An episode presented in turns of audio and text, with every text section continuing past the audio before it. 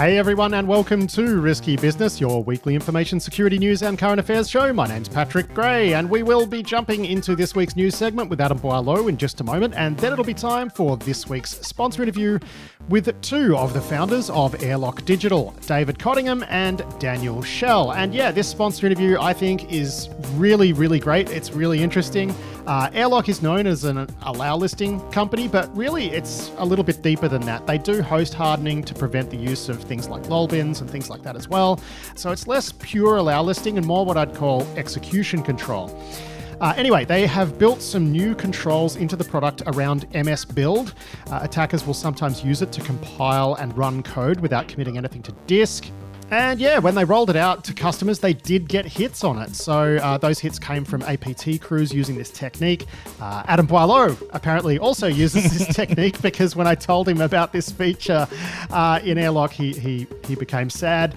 Uh, but anyway, the whole discussion is really interesting. Uh, we talk about how you can really only stop this stuff with execution restrictions. You just can't create a catch all detection for the mass enterprise market that will do this. Uh, so, all in all, five stars, great interview, and it's coming up after this week's news segment with Adam Boileau, which starts now. And Adam, the first thing we're going to talk about this week is the White House has released its long-awaited like cybersecurity strategy, and uh, all in all, I got to say, it looks pretty good. Yeah, it, it's uh, surprisingly sensible and you know, there's a, there's a lot in it, right? There's a lot of, of things that they're going to have to, you know, try and achieve. There's a lot of moving parts, but as a guidance for where they're trying to go, it's it's pretty good. Um, there's a number of kind of central pillars that make up uh, the strategy. There is defense of critical infrastructure, which obviously is a thing that's been getting a lot of focus. There is disruption and dismantling uh, of threat actors. Obviously, we've seen uh, some some Hound release in the past, but making that a core pillar, I, I think, is a good move. Then there's some you know kind of adjustment to make the market better do what it needs to in terms of making companies uh, you know think about the products and services that they're offering. There's the usual kind of R and D and investment in, in resilience and you know, building better technology, and then of course international partnerships very important because we now have you know global cybercrime being part of this uh, ecosystem rather than just you know spooks and punk kids. Yeah, I mean, the whole document's only like 38 pages long. Like, a lot of it is just the standard cybersecurity platitudes and, you know, policymakers saying the sort of things that policymakers say about the internet being important and critical infrastructure and blah, blah, blah. Um, but when you actually get to the meat of it, it's pretty good. And, you know, I, I, did find the disruption and dismantling part interesting because there's a heavy focus on law enforcement doing this. Uh, and obviously, we did just see an FBI sort of law enforcement driven dismantling of, uh, what was it, Hive, right? Um, so, yeah, interesting stuff. Now, Adam, last week we actually spoke about this idea. Uh, you know, they, they, were clearly signaling, US officials were clearly signaling that something like this was coming. Uh, we spoke about this idea that the US government is looking to shift liability for seriously insecure products onto the vendors, right? So they won't be able to absolve themselves from lawsuits simply by writing a EULA that allows them to throw the end user into a log chipper, right? Which is ten, which is sort of how those things tend to read. Um, now, at the time, I said, look, I think this is going to clog up the court system basically and spawn uh, 10 million lawsuits. But the way that they're looking to address this actually looks pretty sensible. Uh, yes, I mean this is not an immediate process, right? This is kind of signaling to organizations that they do have to start, you know, planning for the possibility of being, you know, actually. Well, I mean, they specifically say in the strategy they want Congress to write laws to enable yes. this. Yeah, so like it's not an immediate thing, but it is, you know, kind of it's inbound, and everyone's going to have to start thinking about how they would deal with that. Uh, and I think I was at Kevin Collier's reporting where he makes the point that you know they have this sort of you know they want transparency and they want you know the market to operate better with better information from organizations about the security incidents that they are the victims of and all the other things going on. But at the same time, uh, you know increasing the amount of liability they're going to be exposed to does have the potential to make them less likely to share, a little bit less transparent. That and was so, Tom, actually. You ran. Oh, oh, was Tom. Sorry to Kevin, but I mean, he may have may have written something similar, but that was uh, that was Tom's whole newsletter last week, basically. Yeah, yeah. So the like that makes a whole bunch of sense, and the suggestion that you know transparently transparency and more openness now with potential of stick down the line, you know, sets the you know the path that they are heading towards pretty well, but you know does give organisations a, a, chance to plan for that rather than, as you say, immediately throwing you know all of the courts being filled with people you know mad about their Pulse VPNs or whatever. I no longer think that's going to happen though, right? Because because they've actually scoped this pretty narrowly and it's quite sensible what they're doing. So what they're going to do is create like a safe harbor for companies that do things in a sensible way and they cite examples, right? Like if they use something like a NIST uh, secure software development framework and adhere to that and do a few of these things, then they will still be protected un- under their end user license agreements, right? It's only when they're not complying with these safe harbor provisions that it will be possible for people to sue them. Now, when I read that, I thought, okay, that will actually solve some problems, right? It will result in companies, you know, it's enough of a carrot. It's a carrot and stick yes. approach, yeah, right? And the exactly. carrot is a pretty juicy one, which is if you can comply with these sensible things that you should be doing anyway, you get better legal protections under the law. So I think that's a really, really cool thing. And I think it will do something to mop up some of the code quality related disasters that we've been experiencing over the last few years. Things like all of these vulnerable fi- file transfer gateways and appliances, things like VPN and edge devices that are just really badly constructed. And um, you know, it's it's sort of clear, and this is something that you've mentioned many times that they're not doing enough. Uh, you know, vulnerability discovery in their own products, right? Uh, they're not doing enough testing of their own products. So, you know, you could construct some safe harbor provisions that would improve that side of things. And I think that's really what they're trying to do here. And I, I, I, think it's I think it's a good idea. I think it'll take a long time to bear fruit, but that doesn't mean we shouldn't do it.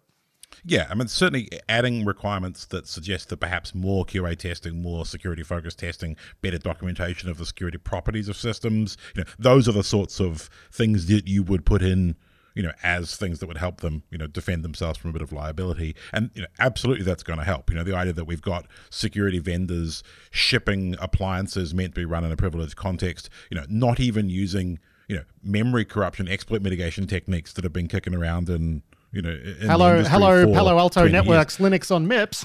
it, it, well, yeah, exactly. That's the kind of thing that that I'm imagining. But see, that stuff, I don't know. I don't know whether or not this would address that, right? And the other big glaring issue that this does nothing to address is when Microsoft releases some powerful new platform, um, but doesn't really give you the tools to appropriately secure it. So one example of that is, you know, a couple of flashback, you know, two three years ago, there were all of these malicious OAuth applications yes, proliferating yeah. in organizations, and there were some controls that you could use at the command line through PowerShell to try to mitigate that but Microsoft made it quite difficult, and as a result, a lot of bad stuff happened. Another example might be Microsoft's long, long delay in turning off legacy authentication methods for O365 tenants, which made multi factor authentication kind of pointless, right? It took them a very, very, very long time. I mean, this will do nothing to address that. And even if they weren't going to turn it off, I mean, they could have run some audit um, among its customers. It's a hosted service and said, hey, you're not using legacy authentication methods for email, so we're just going to turn that off. But they didn't do that. They did not do that. And, you know, again, that's got nothing to do with code quality or NIST development frameworks. It's just a business decision and it's a bad one that's against everyone's interests and it's not possible to address here. But that said, I think this will do something to improve the quality uh, of software over maybe a 10, 15, 20 year time frame, right? Yeah, which I mean, anything we can do uh, is going to help. I think, uh, you know, given how much of a long tail there is of nasty old tech. But like the point that you make around someone like Microsoft, you know, modern, you know, very rapidly moving SaaS and cloud vendors, you know, there's not much that can help them. Uh, I mean, the, I guess the main thing that with 365 and Azure is that you know, you've kind of got a degree of safety in numbers. At least if there's a catastrophic flaw in Microsoft's things, probably you're not the highest priority on the list for someone who's got a sweet 365 bug. And on the other hand, if it breaks for everybody, you're going to inherit the you know the, the pressure that gets put on them to fix it. So if a too big to fail vendors, you know, like Microsoft or, or, or Google, you know, you could they're kind of in a separate category, um, and the you know all of the mid tier of people making bad software and you know the, the, oracles of this world, you know, those are the ones that uh, you know perhaps would be in a position where they can't shift their liability you know can't do everything right enough to avoid liability in the you know medium term. So both of those seem good to me, I suppose. yeah, I mean, so I guess ultimately what's going to happen is everybody will move to the Microsoft model of writing actually quite you know generally uh, secure code uh, that can be used to do awful things because of business strategy. Yeah, probably. yeah. Hooray! Hooray! Oh, now, Cyberscoop has a report up talking about uh, some calls to reform the Section 702 surveillance power uh, in the United States. There, you know, there's a there's like a civil liberties oversight board or something, uh, you know, in the U.S. government that said, hey, like, there's a lot of compliance issues here. Um, you know, there's a lot of queries um, against the 702 data set looking for data that was um, uh, incidentally collected against against Americans, and that's not real good. Maybe we should actually toss 702 and rewrite uh, this law essentially. So I think what there, there's a bit of a push here to rewrite the law into something with better protections, which I personally think will probably fail this go round, but maybe not on the next one, if that makes sense. So there's there's there's a reform push here that looks reasonable. Yes, I mean, you know, the control of these kinds of surveillance powers and balancing them and understanding how they have been used, you know, where they were used, for example, without enough oversight or, you know, not really in line with the intent of it, you know, is a thing that all of this oversight process is meant to catch. Uh, I, I think I'm with you in that you know, eventually we might, but this time around, I mean, the you know, every time we've seen these arguments happen, which they happen every few years, um, you know, the push has always been how important this is for the the intelligence agencies and law enforcement and so on. Uh, and I mean, in this case, the Biden administration has also come out in support of it uh, last week. So you know, in support of what 702 or in, in, in support in of support reform? Of, in support of 702, rather than, yeah. than necessarily changing it, uh, but I mean, there has been some evidence of misuse outside kind of what people would wish, and yeah, eventually. But I think, yeah, you're right. Not this time. I mean, it seems like the FBI is just YOLO's queries into it. Um, you know, it's a 702 collection platforms all the time and don't really get much back because that's not what really the data collected under 702 is not likely to yield that many results. But it seems like they just YOLO queries into it anyway, just in case something might turn up. And that's not what it's for. No, I mean no, but yeah, you can see. You know, you give law enforcement tools, uh, like they're gonna want to use them. Yeah, yeah, that's it. Uh, and speaking of like surveillance abuses, the Secret Service and Immigrations and Customs Enforcement uh, in the in the United States are just using stingrays without getting the required court orders, just because, yeah, again, just YOLO yeah, it did seem that there was some confusion about exactly what their obligations were, you know, in what circumstances they can use cell site simulators uh, and kind of what level of oversight. And even I think one, one of the examples was given was like a local county judge being asked to do the warrants, you know, to approve the warrant when the Secret Service or whoever were helping out local law enforcement. And he's like, I don't really understand what this means. I don't see even why you need a warrant. Just get on with it, kind of thing. So yeah, not exactly what we're looking for uh, when uh, you know you're no. running dragnet cell surveillance. Uh, yeah, I mean, I feel like uh, these two stories you put them together, and it might be time for you know the oversight hounds to be released a little bit, Adam, because you know it, there's an ebb and a flow with this yes. sort of stuff, right? Always, and it feels like um, perhaps things have got a little loose lately, just generally speaking. Everyone's got yeah, got a little too little too used to these powers, perhaps. Yes. Yeah, it might be an area that the feds want to want to pay a bit of attention to, if if possible, right? Like there's a lot going on at the moment, but if they can do something there, that'd be good. Um, just generally, you know, take a look at oversight on, on, on, surveillance and see what they can do. This process will take years, you know, because trying to figure out how to actually fix this sort of thing, um, it's quite hard. I mean, there's people at one extreme end of the expe- spectrum that say we need to throw away all these powers, you know, and then there's the people at the other end who say no, no, absolute access to authorities at all times, but really boringly, where we should be is somewhere in the middle, right? Yeah. Not very exciting, but that's what's necessary. Yeah, that's right. That's right. Now, we spoke about the LastPass hack last week, and we did got to hand it to him uh, because whoever did this.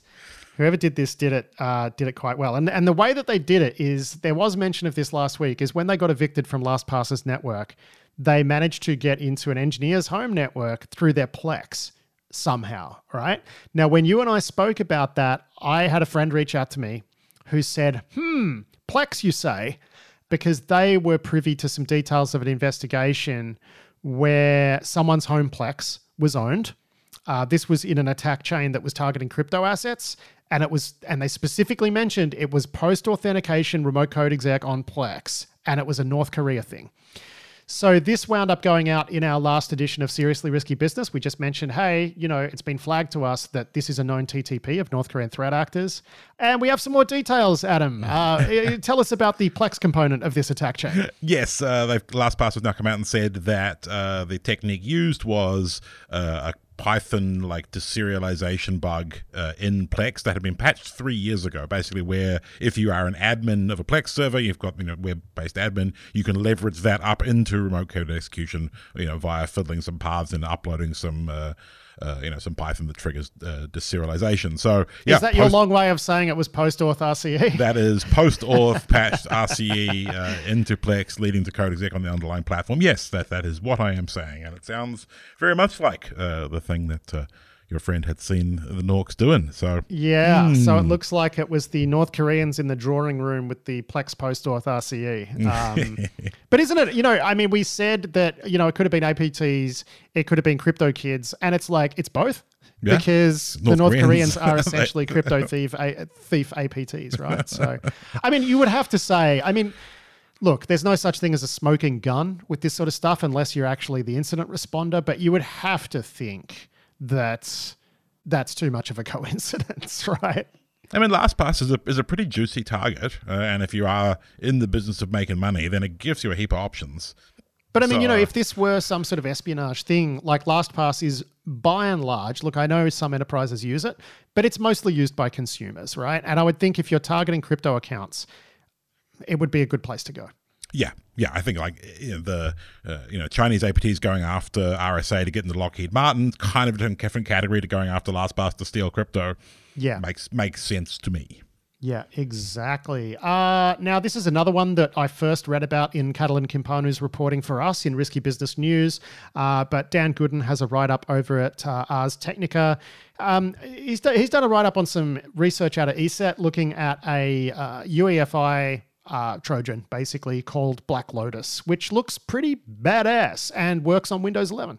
Yes, so this is a uh, commercially available in the like Hacker Underground uh, boot kit, you know, kind of a uh, piece of malware that will live in the early boot part uh, of your system and can bypass, uh, you know, fully patched functional secure boot, which you know all of those components have kind of existed, but seeing it packaged up as a thing you can buy and use uh, increases the likelihood that we will see people using bootkit malware uh, post post compromise.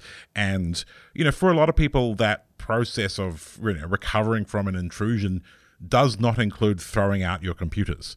Like yeah. it did. It did in the early '80s when we didn't understand how computer viruses well, work, and we more do recently. I mean, you know the one I'm talking about. There was a big one um, yes, so I'm like in yeah, you know, which isn't public, which is why I'm I'm being a little bit vague. But there was a major APT incident yes. Um, that involved a lot of computers being thrown being, away being that has been kept yes. somewhat quiet, surprisingly. yes, and so like, in an APT in a nation state context, yes, we see that. But if you could imagine that just common garden ransomware operators would yes. then go through bootkitting, and at that point, it's not only we're ransoming your data we're also going to give you the keys that lets you make it safe to continue to use the hardware. Yeah. Right? That's an extra lever that I could totally see people starting to pull. Um, I mean, we've been talking about UEFI compromises for over a decade. Yeah, at least. Right? If, like, we've been more. talking about it for a long time, but I think it's interesting that now we're actually starting to see them bubble up in the wild.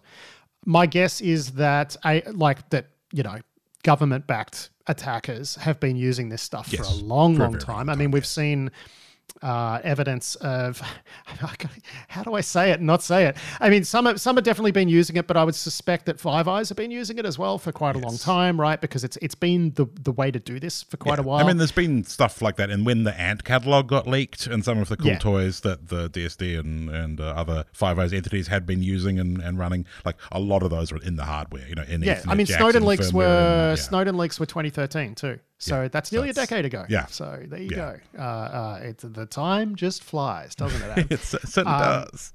But I guess I guess what's interesting too about this is that I don't think we're very well equipped to deal with this threat. No. I mean, I know that there is one company, a startup, Eclypsium, and we often talk about their research um, because they do a lot of research into this sort of stuff, and they are, a, you know, a, a startup that is spun up to really deal with this type of threat. I don't know how good this stuff is. I mean, maybe there's some users out there who are going to tell me it's fantastic, but this is a hard problem to solve. Yeah. And when I can only top of mind think of one company that's that's being spun up to deal with this, and I don't know what their revenue looks like. I don't know how successful they are in the market. I mean, my guess is that the high security buyers, defense industrial base, maybe banking, you know, DoDs, they're probably going to want stuff like this, but you know, it's not a mainstream solution yet, and I feel yeah. like we're on the cusp of this turning into a mainstream problem. Certainly, yeah, I, I agree. Like this in the wild, uh, you know, in the mainstream being used by financial crime operators, like that would change that bit of the market pretty well. I, mean, I know other. So I was thinking, you know, like Darren Bilby, our friend uh, Darren from Google, you know, they had been working on firmware assurance you know, in all of the various embedded computers inside your computer for a very long time. Like he's been at Google mm. a long, long last time, and I know he's been working on it there. So that, you know, in certain environments that has been a concern for a very very long time but as you say in the like general you know um, general commercial enterprise, IT yeah, yeah, enterprise yeah. market. It's not a thing that you know. Even just understanding what computers we have, full stop, is hard enough. Let alone what embedded micros there are, where their firmware comes from, how you assure it, what state it's in, being able to attest it. Like there's there's a lot of parts there that are just not mature yet. Yeah, so you got to go long on Eclypsium or long on log chippers. Yeah, yeah, yeah, yeah. Exactly. Second, second wood chipper reference in the uh, in the show this week. But, but um, uh, the only other thing I pointed I wanted to make about this Black Lotus thing was that um, uh, it was interesting because it's using an actual vulnerability in um, uh, secure boot as well, this is what I was. Process. This is, is, actually what I was going to tie off as well. I think the notable thing we've seen UEFI rootkits yes. before. The thing that makes this one interesting is that it is that you can use it on systems running Win 11. Yes, Windows 11 with you know TPMs and yeah. you know and secure boot, and that it has a mechanism to bypass that and then sets itself up to not then need that vulnerability.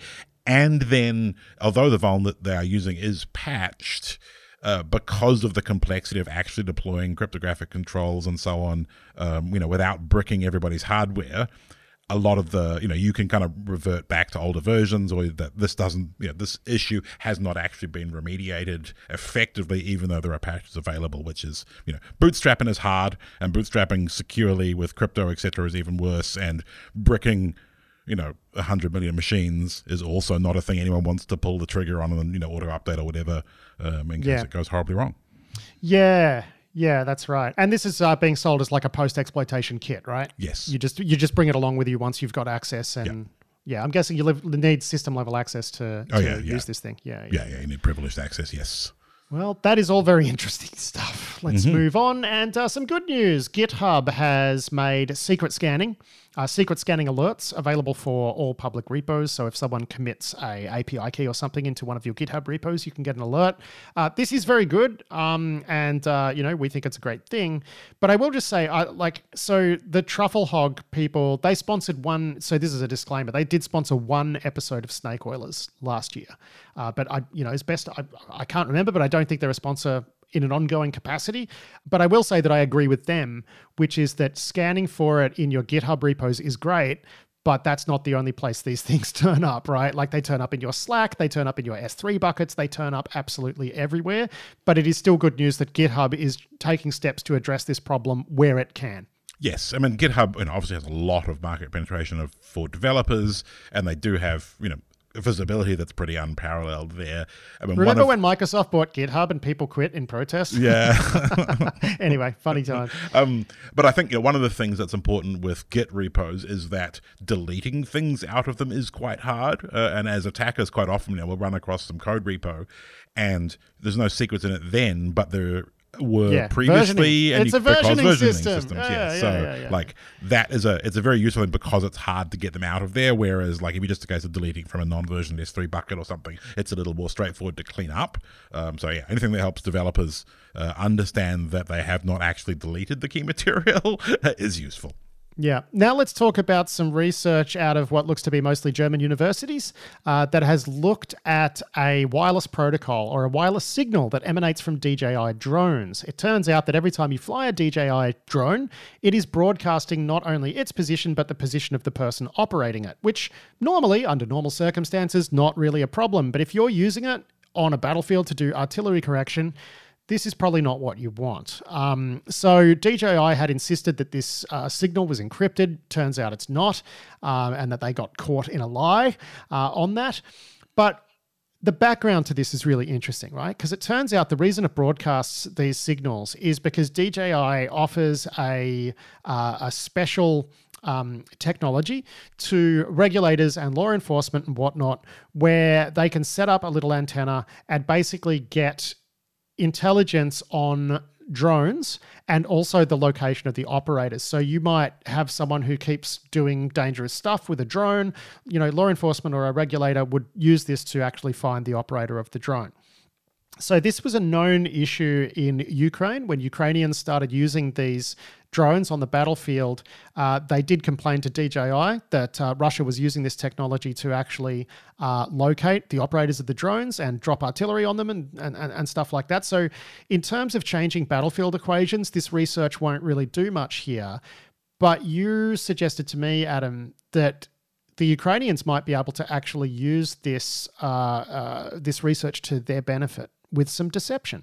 Yes, I mean, obviously, um, if you're capable of receiving these signals and parsing them and they're not encrypted in some mechanism, it makes sense that you would then be able to make your own ones. Uh, now that the researchers at the university have figured out how the protocol works and, and what is contained, what's contained within it. So, yeah, I mean, electronic warfare medal says, well, let's just transmit some signals that say that uh, the drone operator is over there in that Russian position and, uh, you know, they can shell themselves for a bit.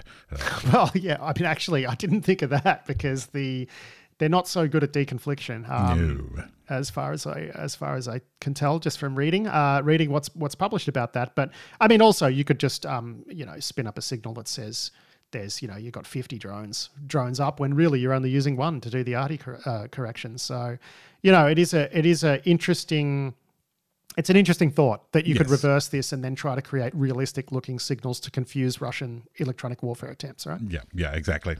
Uh, data breach of interest, which is a firearms auctions website in the United States, apparently had all of its data walked. And we know this because that data turned up in like an insecure online storage, uh, being controlled by you know, presumably the the attacker, but half a million people and a lot of uh, a lot of their details. And you know, we've talked about this before. You don't really want the personal details, things like you know, home addresses of gun owners, uh, being published online because then someone's going to go break into the house and steal the gun. Yes, the uh, the site in question, I think it's like gunauction.com or something like that. Apparently, it's been around for a very long time, like 25 years. Uh, and it sounds like their data security practices are also roughly from 25 years ago because they had plain text passwords in there as well. So that's a cherry on top, as well as stealing guns. You can uh, password reuse into whatever else and uh, onwards to, to great victory, I'm sure. I think something like this is a bigger problem if it happens somewhere with tighter gun regulation, to be honest, because yeah. I don't think it's terribly challenging for people to get their hands on guns in America. um, I did think, I do vaguely recall we saw something similar here, and that's a problem because, you know, you'll pay a lot of money for a handgun in Australia on the black market. I mean, like 10,000 or something, you know, like it's a, it's a lot.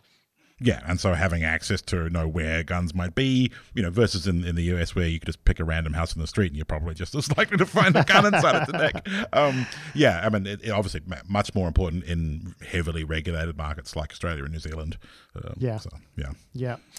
Still, still not the best though, right? No, like even even in when it happens in the United States. Now, uh, there is some new malware turning up on ATMs in Mexico that looks really polished. It's called FixS, and you know, it pops a custom menu where you can just say empty cassette and things like that. Uh, no word on how this malware is getting onto ATMs in the first place, probably via physical access. But, but this affects a whole a whole range. Any any Windows-based ATM that use the uses the XFS APIs it'll work on it, right? So um, that's the real joy of this one is that we've seen ATM malware before, but usually you end up tuning it for a particular bank or a particular type of ATM. So having one that like uses the standard APIs that a whole bunch of the vendors use, uh, that's kind of you know that's good work. Whoever whoever wrote this, I will hand it to them. That's uh, yeah. I was, I was, I was going to recycle that joke. Yes, you, know, having, you got to hand it to him. I yeah, mean, yeah, yeah. I mean, having been in that position of like I've got code exec on an ATM, how do I actually you know make it jackpot? Like that step is fiddly and boring, and so. Yeah having a like generic API one that you can use everywhere, like that's that's legit useful. I wouldn't mind a copy of this. Be handy. I'm sure a listener's got a copy. Yes. Someone.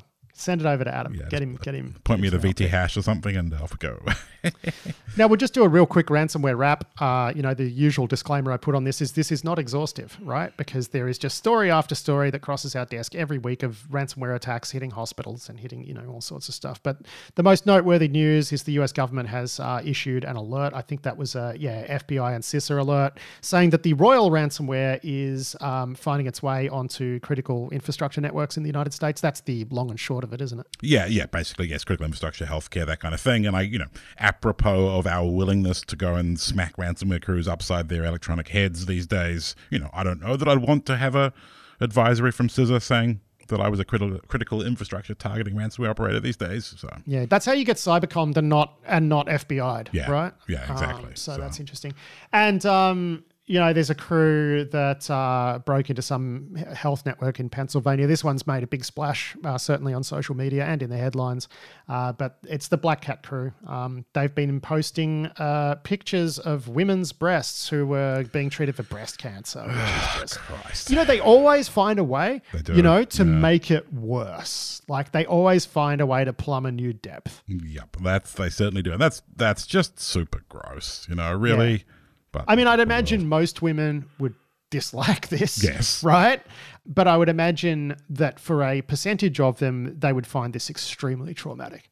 Yeah, yeah, exactly. Like, I mean, you know, it's such a jarring juxtaposition, like, of being sexualized in a context where you had no, like, you're there for medical care, you know? It's just, yeah, it's gross. Yeah, I mean, this goes beyond release the hounds and into, yeah. uh, firmly into throw these people off a bridge, please. Yes. We should write. We should write to our mate Andrew Boyd at CIA. See yeah, what he can do. Yeah, see what he can do. you know, assemble a team. Come on, let's go. Let's get these guys. And yeah, there's a uh, Barcelona hospital uh, too that's been hit. Uh, do we know which strain? Uh, yeah, Ransom House. Um, but it's causing a, you know, it's an it's an 819 bed hospital, and it's just caused an absolute disaster there. So they're really struggling with it. But you know, just scum of the earth I don't yeah. know. We've said it before. Nothing really new here. Oh, and we mentioned the Oakland uh, ransomware attack a couple times, and um, you know they're they're facing data extortion. Didn't pay, and now that data's been published. Yeah, it's rough for everybody involved in that, and yeah, my sympathy to you know all the people responding and helping out uh, with those incidents. Yep. Uh, moving on, we've got like a write up of some OAuth bugs. Uh, Booking.com's OAuth implementation was not very good, and someone has done a teardown and write up on it. And uh, I think Booking.com has since come out and said, well, you know, no one actually used this technique against us. But, you know, you would have heard me often talking, Adam, about how OAuth implementations are quite easy to get wrong. You know, we even saw this when Apple did its own implementation of OAuth and tied it to their biometric scanner for logging into things like Apple accounts and whatever. Um, that was some interesting research that that we talked about years ago. You know, it's just hard.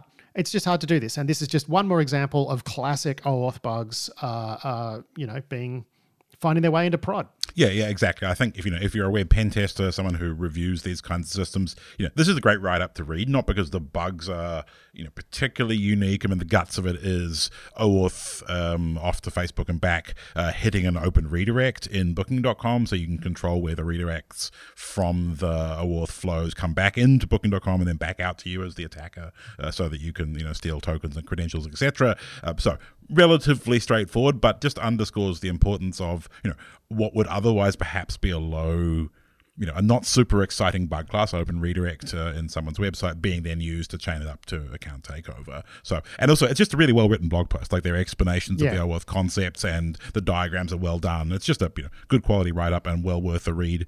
Uh, you know, if you're an attacker or if you're a you know pen tester or if you just want to refresh your memory. Uh, on how something as stupid and complicated as OAuth does actually work. Although it's got better, like people's implementations have got better. Like OAuth issues aren't as prevalent as they used to be. But as I say, that one's worth checking out because it is just a, a really good write up of a classic uh, implementation yes. fail on, exactly. on OAuth, right? Um, and you know, this isn't to if anyone from Booking.com is listening, we're not trying to have a go at you. It's like these things happen, right? Um, and that's the point, and that's why we're talking about it. Uh, Dan Goodin at Ars also is reporting that um, Google is adding client side encryption to Gmail and Calendar uh, which is kind of interesting. um, I mean, what do you think of this? Because I think client side encryption for Jet. Well, is this like a PGP style functionality? Um, where I could send you an encrypted email, Adam? Like, what's the what's the go here? No, but essentially, this is just Google having the web apps do crypto tied to your account, uh, you know, in the client, and then shipping encrypted blobs up to Google to store, as opposed to you know Google just storing them however they feel like on the back end. And this is less a control that like you know it's not end to end in the way that PGP you know is or was. It's more. Uh, so hang on, I can I can now encrypt my email archive at rest. Yeah, kind of, yeah. Basically, yes. You can imagine that, which is you know it's useful for some things. It's mostly helping enterprises that have compliance obligations more than practical real world. I mean, it adds layers of controls, I guess, and it, lay, it, it facilitates segregation of duties at the Google backend, right? Because you know, if the data's lying around in the clear, then you know the kind of amount of assurance you can get about you know who has access to it or whatever. You can reduce the amount of people involved, the amount of different teams. If like the team that maintains you know the web apps that run Google Calendar are a different team that maintains the data storage, and then another team maintains the key mat. Like this, you know, you can segregate duties more effectively, provide more assurance to customers. And I think Google also provides a mechanism with G Suite, with Workshop, Google Workspace in general, where customers can take over some of that key management process themselves through an API, and that you know does provide some you know practical assurance. But I mean, overall, more encryption generally gooder. Uh, and Gooderer. Gooderer, yes. analysis here at Risky Business Headquarters. Gooderer. Um, but I mean, but, I can see I can see the value in like being able to uh, encrypt my my Gmail archive because that's the sort of thing that tends to be stolen and leaked. Yeah, but then it's you know it's not encrypted for you. Like it's encrypted for everybody else. And if I can get a copy of your mail archive out of Google, like I kind of already probably already did some good stuff. You know. Well, Whereas maybe if, you know, if you just phished, if you just phished me, like yes, that's not going to help you. You need to actually no. have malware on my machine, so it does make it harder. Yeah, it, it does. Like it, it makes it more complicated, and it's you know it, it's good progress. you either have to have malware on my machine, my machine, or you need to be writing through my browser somehow. Yeah, basically, yes. But I mean, that's also kind of been the case anyway. Well, if you're using U2F, yeah, kind of. Yes, yeah. So, but mm. that's a big if. Not yeah. many people use it. No, I, I, look. I see. I do see where you're coming from, right? Which is, if you had to choose between doing this or using U2F, you'd use U2F because that's yes. going to get you further, right? Yes, exactly. And then you know, and if I'm in Google already, like if I've broken into Google, I've already got a lot of other problems. Yeah, but that's not the thing that I'm thinking of. What yes. I'm thinking of here is someone somehow gets your session info, right? Yeah. And logs in as you uh, comes in as you and just like dumps your archive. Yes, that's yes, and that exactly. that's what this addresses. Uh, to a certain extent, yes. Like it makes that more complicated. Yeah, makes it more depending complicated. On, Look at you. Depending on how the key material works and blah blah yeah, blah. Yeah, but yeah, yes, yeah, yeah. You know. I just love it. You know, you keep popping back up with a caveat. You know, like those bowling pin things that you punch. You know the. yeah, yeah, yeah. yeah. Now, uh, just wanted to mention this one. This is a Zack Whittaker yarn from TechCrunch, uh, and he's written up. Really, he's written up a, a, a USPS US Postal Service process that is enabling a lot of cybercrime and fraud, where it turns out it's really easy to redirect mail um, via USPS. You can do it online, or you can go in store and fill in a form and say, "Yes, my name is uh, is is Joe Snrub, and I live over here now." And you fill in the form and they don't ask for ID. And that can be used in all manner of ways. Like you can redirect someone's mail to receive their credit card statements and whatever and capture their PII that way. Or I guess if you're buying stolen goods, um, you know, from online stores with stolen credit card numbers and stuff, you might be able to redirect them around a little bit that way. Uh, but the point is that this is a terrible process and fixing it would make things a little bit harder for criminals. And USPS isn't doing that. And that's bad yeah, it's it's a great example of you know not a cyber thing, like not a computer thing, but that is actually fundamentally tied into the kind of identity world, uh, you know, of everything online these days. And I think you know the comparison to SIM swapping, you know, where no one really thought about how important the phone company's management of your SIM identity was until cryptocurrency. I don't think you can say nobody.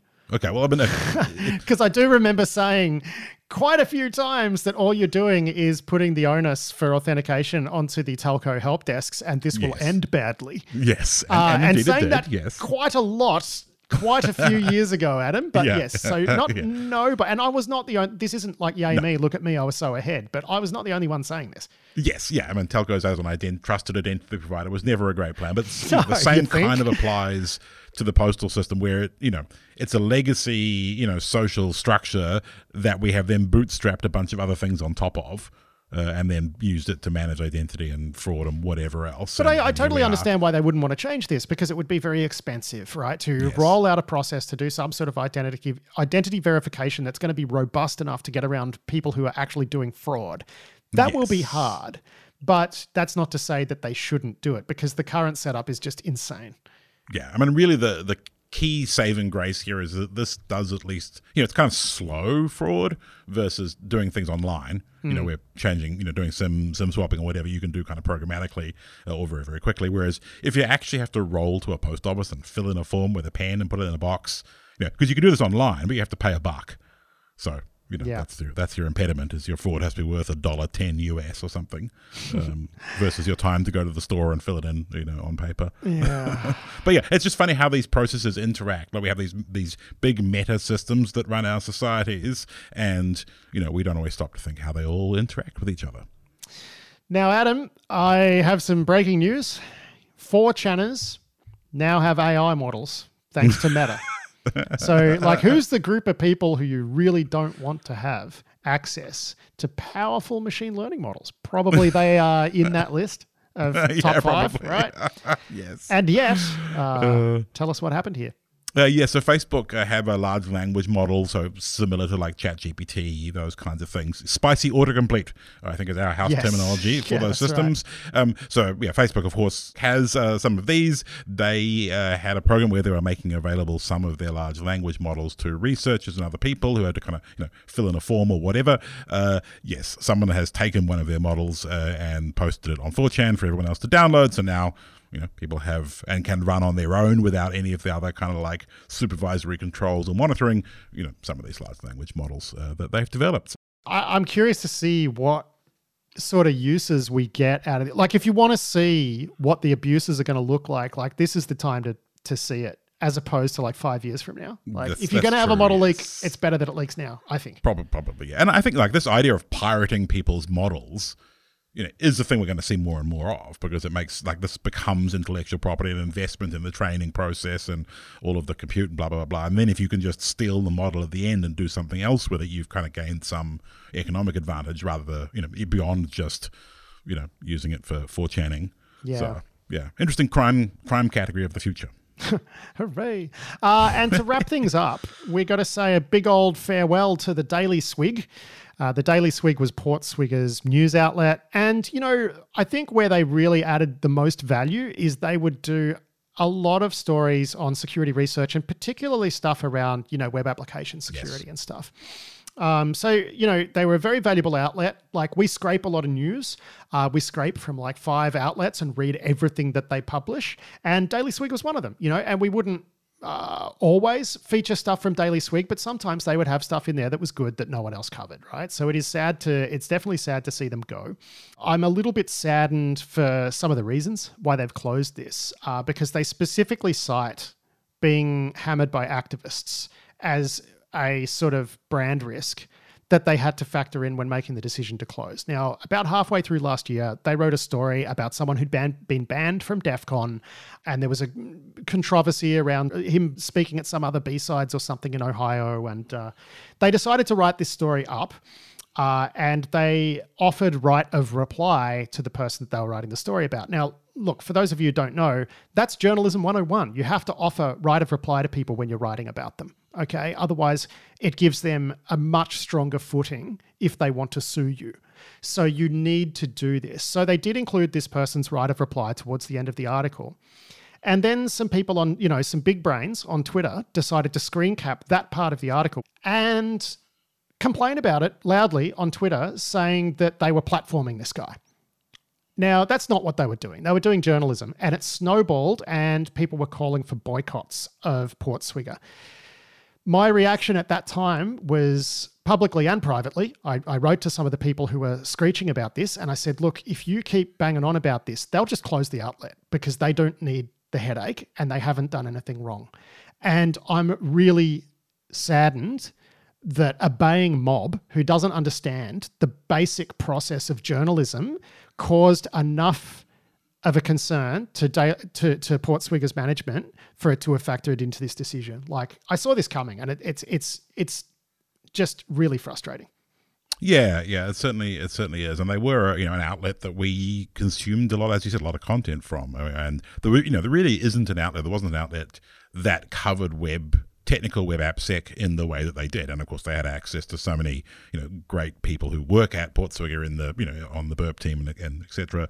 Um, and yeah, they covered stuff that other people didn't, and it will be, you know, sad to see them go, you know, regardless of the reasons. And as you say, you know, with you know it being motivated by in part by this, you know, just kind of makes it a bit worse.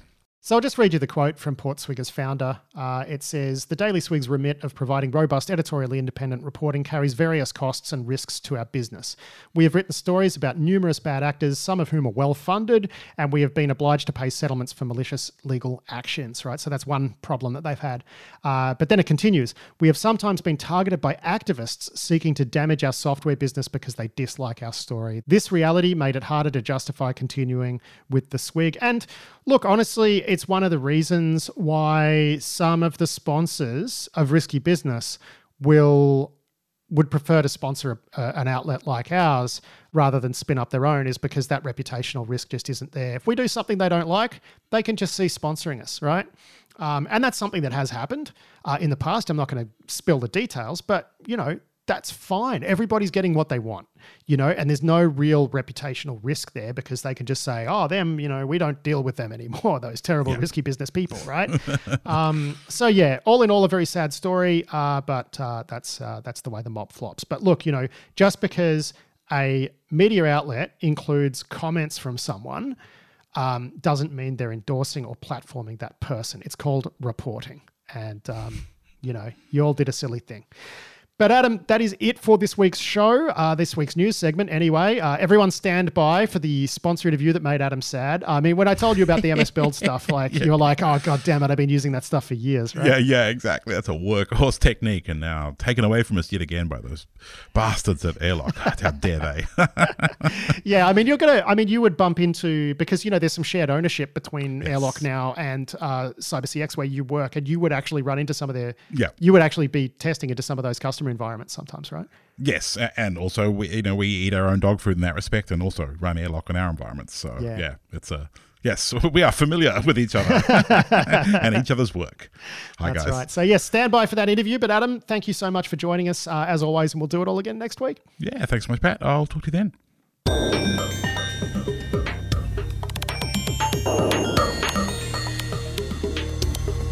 That was Adam Boileau there with a check of the week's security news. Big thanks to him for that. It is time for this week's sponsor interview now with Airlock Digital's CEO, David Cottingham, and CTO, Daniel Schell. And as I said at the top of the show, this is a very interesting discussion. Airlock recently rolled out a feature that allows its users to restrict the execution of objects compiled by the Microsoft MS Build compiler. And they got hits on blocked executions from APT crews as soon as they rolled this thing out. And it turns out that threat actors are using this quite a lot. And of course, by the time Airlock is blocking this, it's already slid past other preventative measures. So uh, yeah, this is this is interesting stuff. Uh, now, an interesting part of this is that David, who's the first person you'll hear here, uh, thinks that attackers are using this technique because they're expecting they'll have to bypass things like application control in Australian networks that are required to do allow listing via compliance regimes. Now, I think it's probably a broader strategy, but that is still an interesting thought. So here's Dave to kick off the discussion we, we're seeing in a lot of our customer bases uh, attackers assuming that the organizations are running allow listing. So either they know that they've deployed allow listing, you know, with or without airlock, I'm not sure, but it, it, you know, more of those resource nation state attackers are just assuming allow listing by default, particularly in the APAC market. You know, we've got the Essential 8 here, which mandates it for for known industries, and attackers go in saying, okay, well, I mean, it's it's essentially mandated in the Australian Defence Industrial Base, isn't it? That's correct. Yeah, exactly. So um, they come in and they're trying to come up with more ingenious techniques to try and stay off disk as much as possible. By the way, and- when Dave says they, I'm just going to say it so you don't have to. He means China, okay? I'm just going to say it. He means China because that's who attacks the Australian Defence Industrial Base. He can't say that. I can. It's China. Go on, Dave. Thanks, Patrick. um, the so the attackers essentially gotten the machine remotely. Uh, you know, we, we saw them uh, get an account on the machine, drop a uh, essentially a text file, and and paste code into it, and uh, called it a CS project, which is basically uh, XML code for a utility on the machine called MS Build, which is a, a .NET framework file that can compile code. It's like a it's a compiler that's that's built into Windows. And what they did was they used base64 encoded code inside that file, and signature detection won't capture it because it's all encoded. And then they just called MS Build to compile it. And what it does is MS Build runs in memory, it compiles that DLL, and it, it reflects it straight back into the process that's done the compilation. And what that means is you never actually have a copy of that compiled code on disk. So signature detection can't can't detect it. And when you look at task list in, in memory, you're actually only seeing trusted Microsoft processes, right? Unless you're going down to the DLL level, which is by that time, if you figure that out, you're already doing incident response and you've you know you've got some decent capability to do it.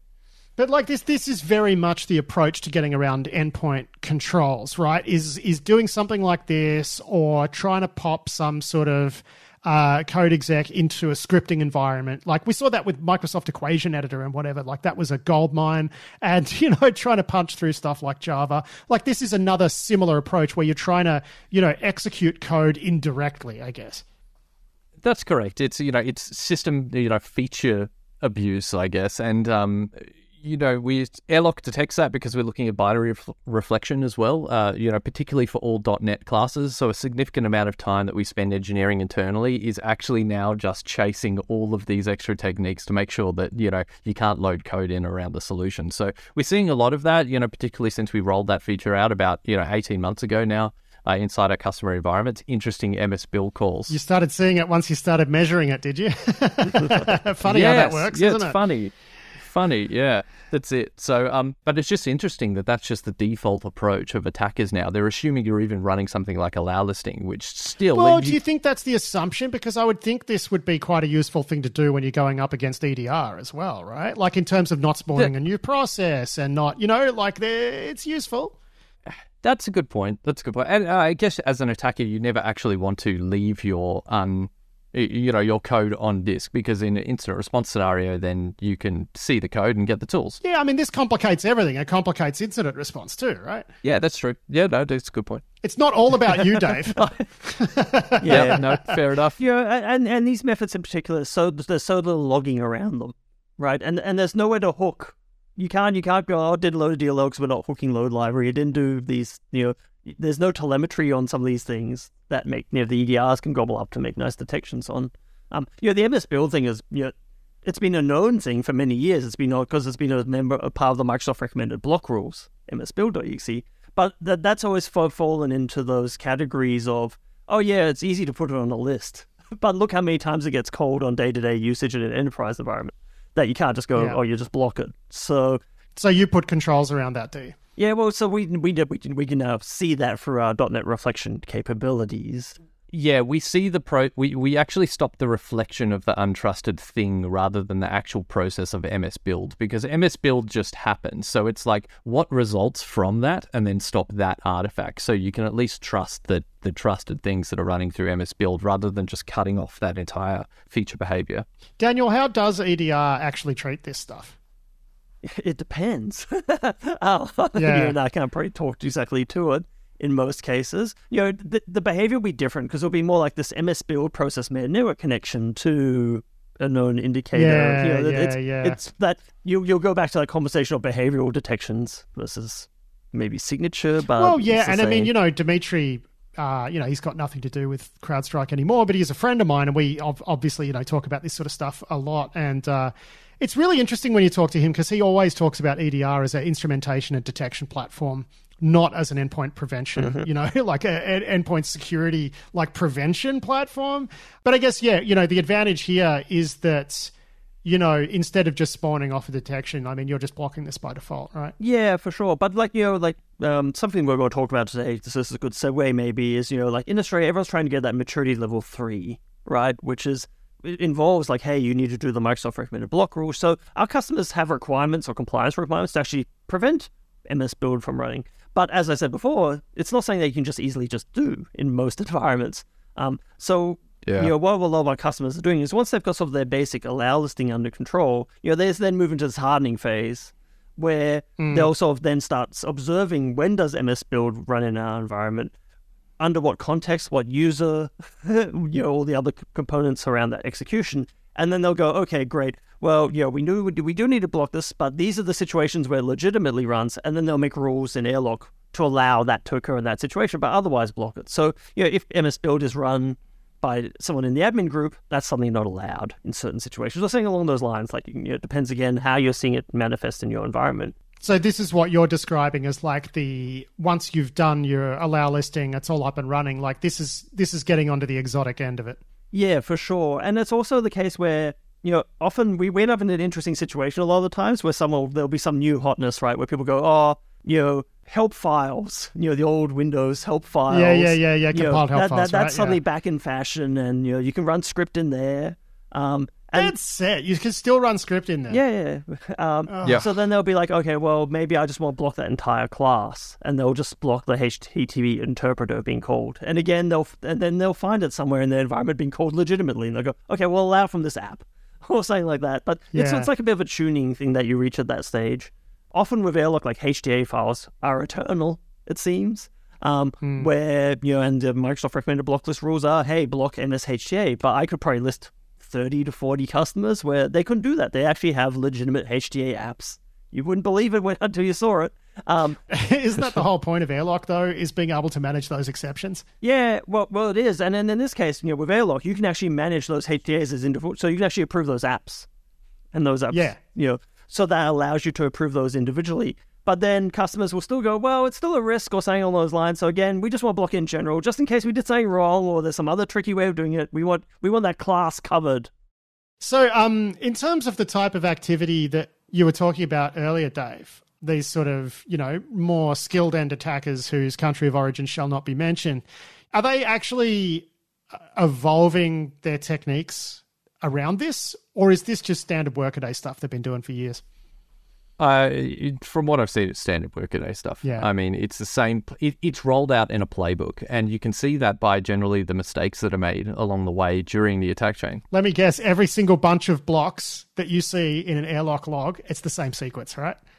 It is, yeah, it's the same playbook, and and also even things like in in corporate environments, you know, it's things like configuring proxies. Like the attackers need to figure out, okay, how do I get my you know remote connection back out of the environment, and uh, sometimes you see them just, oh, I can't get the proxy to work. I don't know why, and you know they'll they'll spend ages hammering on that until they might finally give up, or um, you know, and it's it's just it's an actor that's given a playbook to go achieve an objective. You know, get um, uh, you know, access uh, assurance inside an org, and then um, you know, come back in to actually then start doing the information on post Now, that. generally speaking, too, when this sort of technique enters an environment, I'm guessing EDR probably doesn't stop it; it just flags it, right?